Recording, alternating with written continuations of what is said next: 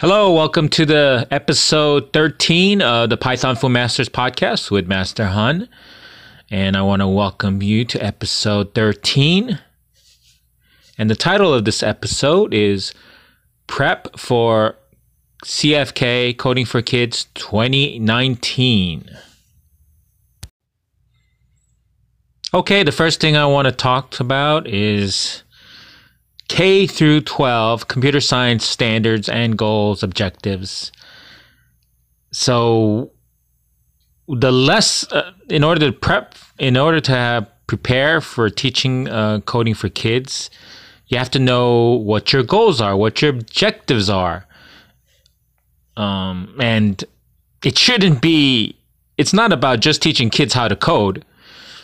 It has to be more than that, because languages change. So the goal shouldn't be, oh, I'm going to teach these kids Python, or I'm going to teach these kids JavaScript, or I'm going to teach these kids C#. The language is really not that important. It is important, but really not that important.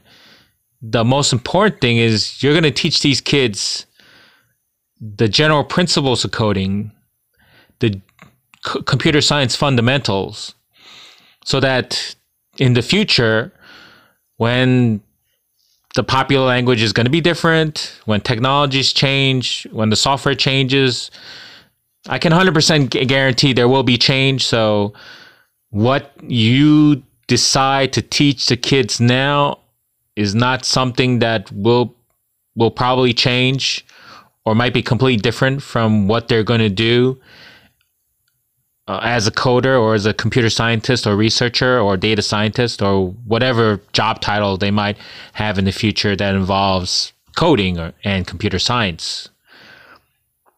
So you need to have specific standards and goals in mind, specifically for the age and grade of the class of the kids that you are teaching. Now, where do you get all that? I don't expect you to figure that all by yourself. That's a lot of work. So I'm going to give you two websites where you can get a really good idea of what the standards, the goals, the objectives for the grades and ages that you will be teaching your Coding for Kids class. So one would be code.org, code.org, and the other one would be www.csteachers.org. That's the Computer Science Teachers Association website. And the most important thing of the csteachers.org website is their very thorough computer science K-12 standards. So you don't have to reinvent the wheel. They've already done it.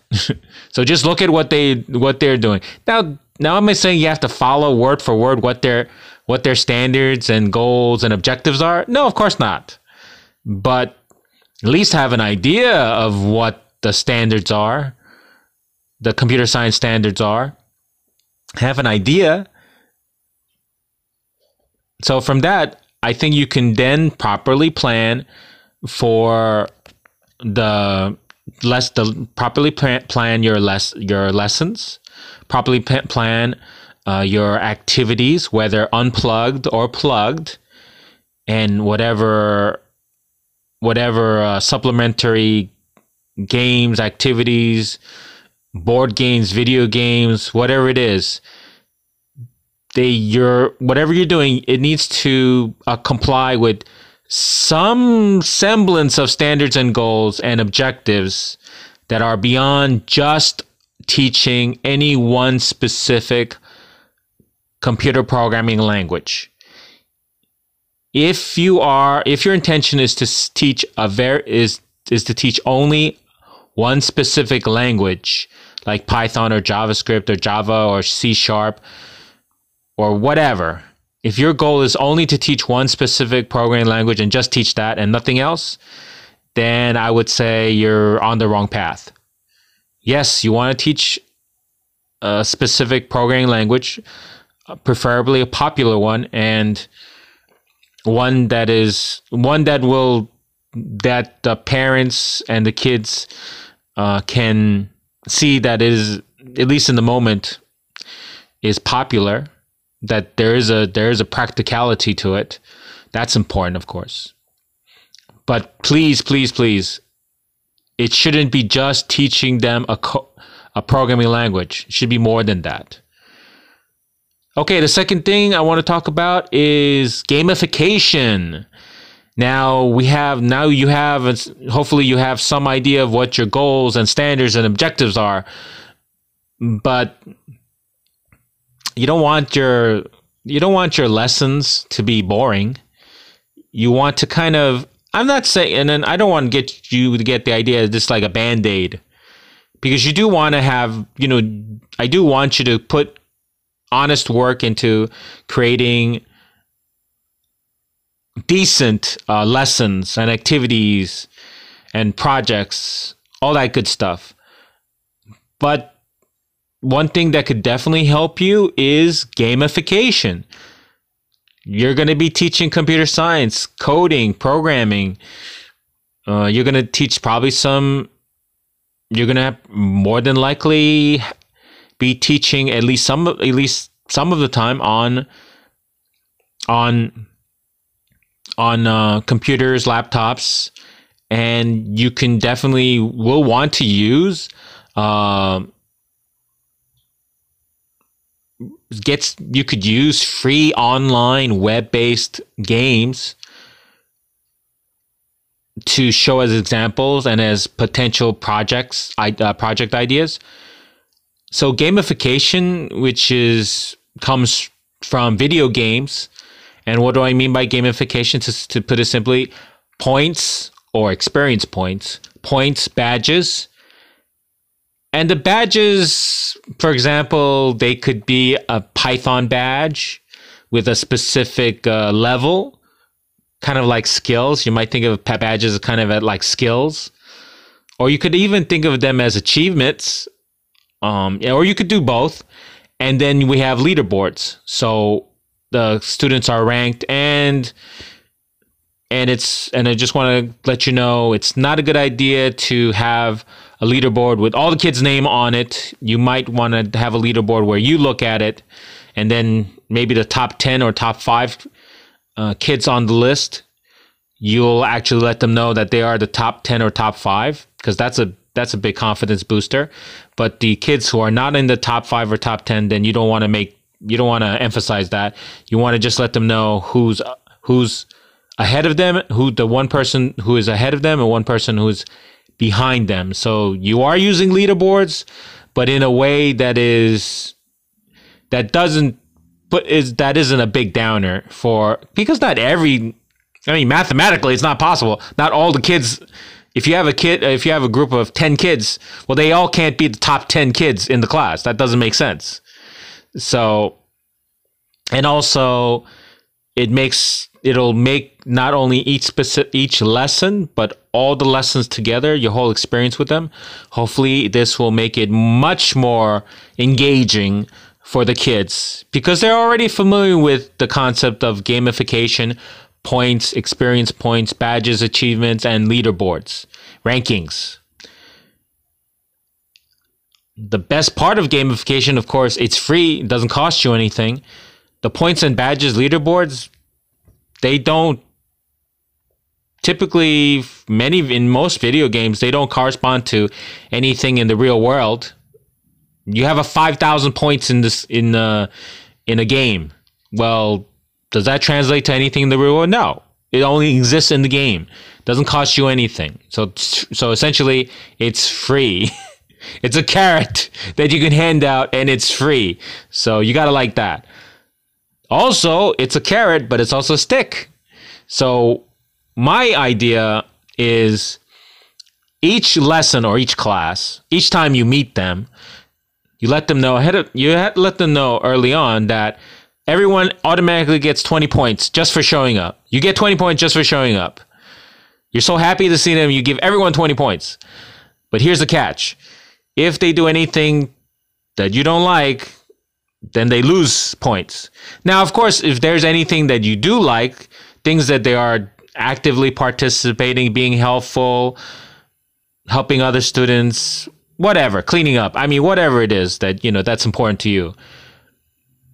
Getting there, making sure they're bringing in assignments that you've handed out on time, whatever. You give them extra points for that. And be careful not to give too many extra points, because you don't want to hyperinflate the value of your points. So you can use points, badges, as achievements as not only carrots, but also sticks. So that will help you to hopefully not only increase engagement, but also to keep them on their toes. Okay, now moving on to the last part that I want to talk about, projects, activities, and games. So to prep for coding for your Coding for Kids classes and lessons, you have to have at least, I would say, at least three or more, probably more, project ideas that you want to do, activities, exercises, things that will reinforce. For in my case, with my idea, one of the two ideas that I had is was my trademarked code Kumite, which is just a competitive quizzes where two students go against each other in competitive quizzes where they quiz each other, or I will quiz them. So it just makes it more interesting. It's not just it's not just like, you don't want to just like hand out a quiz and just having everyone take a quiz. That's boring. That's been done to death. It's more interesting if if you make it a competitive quiz where the students are quizzing each other. I think that's more interesting. The other idea is that I had was as activities would be using flashcards, and not only as a card game. Of course, you could always do the matching and answering, questioning. Also, you could make it competitive. So I think when you use flashcards, I think there are many, many different things you could do. I think cards just easily translates into, hopefully it translates into an unplugged activity that you can do, fun activity. And also games, and by games, I mean games that you play on the computer and games that in real life, a board game, whether something that you've made up or something that you've augmented yourself or something that you bought that was made by a vendor to enforce, that includes that helps to teach kids coding or computer science principles, fundamentals. So again, you want to have both plugged and unplugged activities, because you don't want the kids to be on the... I don't think it's a good idea to have the kids on the computer for the whole class. For example, you want to do whiteboarding, have the kids experience what whiteboarding is as it pertains to not only as an educational tool, but also the fact that if they do decide to become professional coders and seek coding as a profession, they will most likely be doing a lot of whiteboarding. Maybe in the future they'll have a digital whiteboard, but coders in the present and in the next 5 years, all these coders will have to do whiteboarding. They will know how to do it. They will have to know how to do pseudocode and code on whiteboards, and be very comfortable with talking to either an interviewee or to colleagues or to a small group of people or a large group of people. It's something they're going to need to be able to do. So it's better if they do it now as children and be natural at it, rather than being an adult and being completely unnatural and awkward at it. So I think that's also a great unplugged activity that you can do. It doesn't require a computer.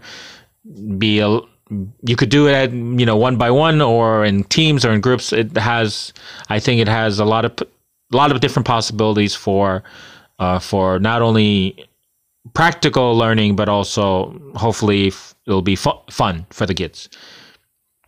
And you as an adult might find it really interesting. Might get a laugh. Okay, so, I'm sorry.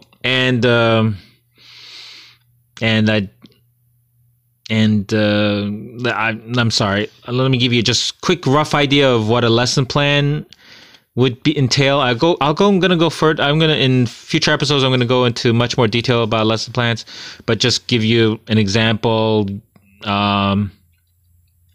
So you could have a whole set of lesson plans covering aspects of HTML5, CSS, and JavaScript, and the lesson plans could a group of lesson plans could be working towards them building their own HTML5 and JavaScript games. For example, one game that I've played several times, I'm not very good at it, is 2048. So that's an example of a project, probably more for the intermediate and advanced coding class for kids that could be worked on. So that's, I think, a good example.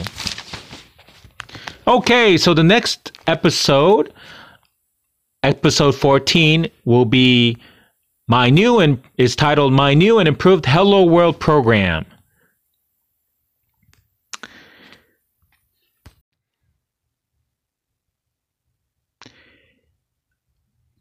Thank you for listening to my podcast, the Python Food Masters podcast with Master Hun.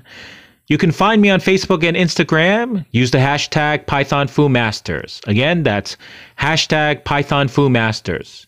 Also follow me on Instagram at Master Hun. Again, that's on Instagram at Master Hun. Hun is spelled H-U-N. Thank you for listening to my podcast. I wish you all the best. Goodbye. See you soon.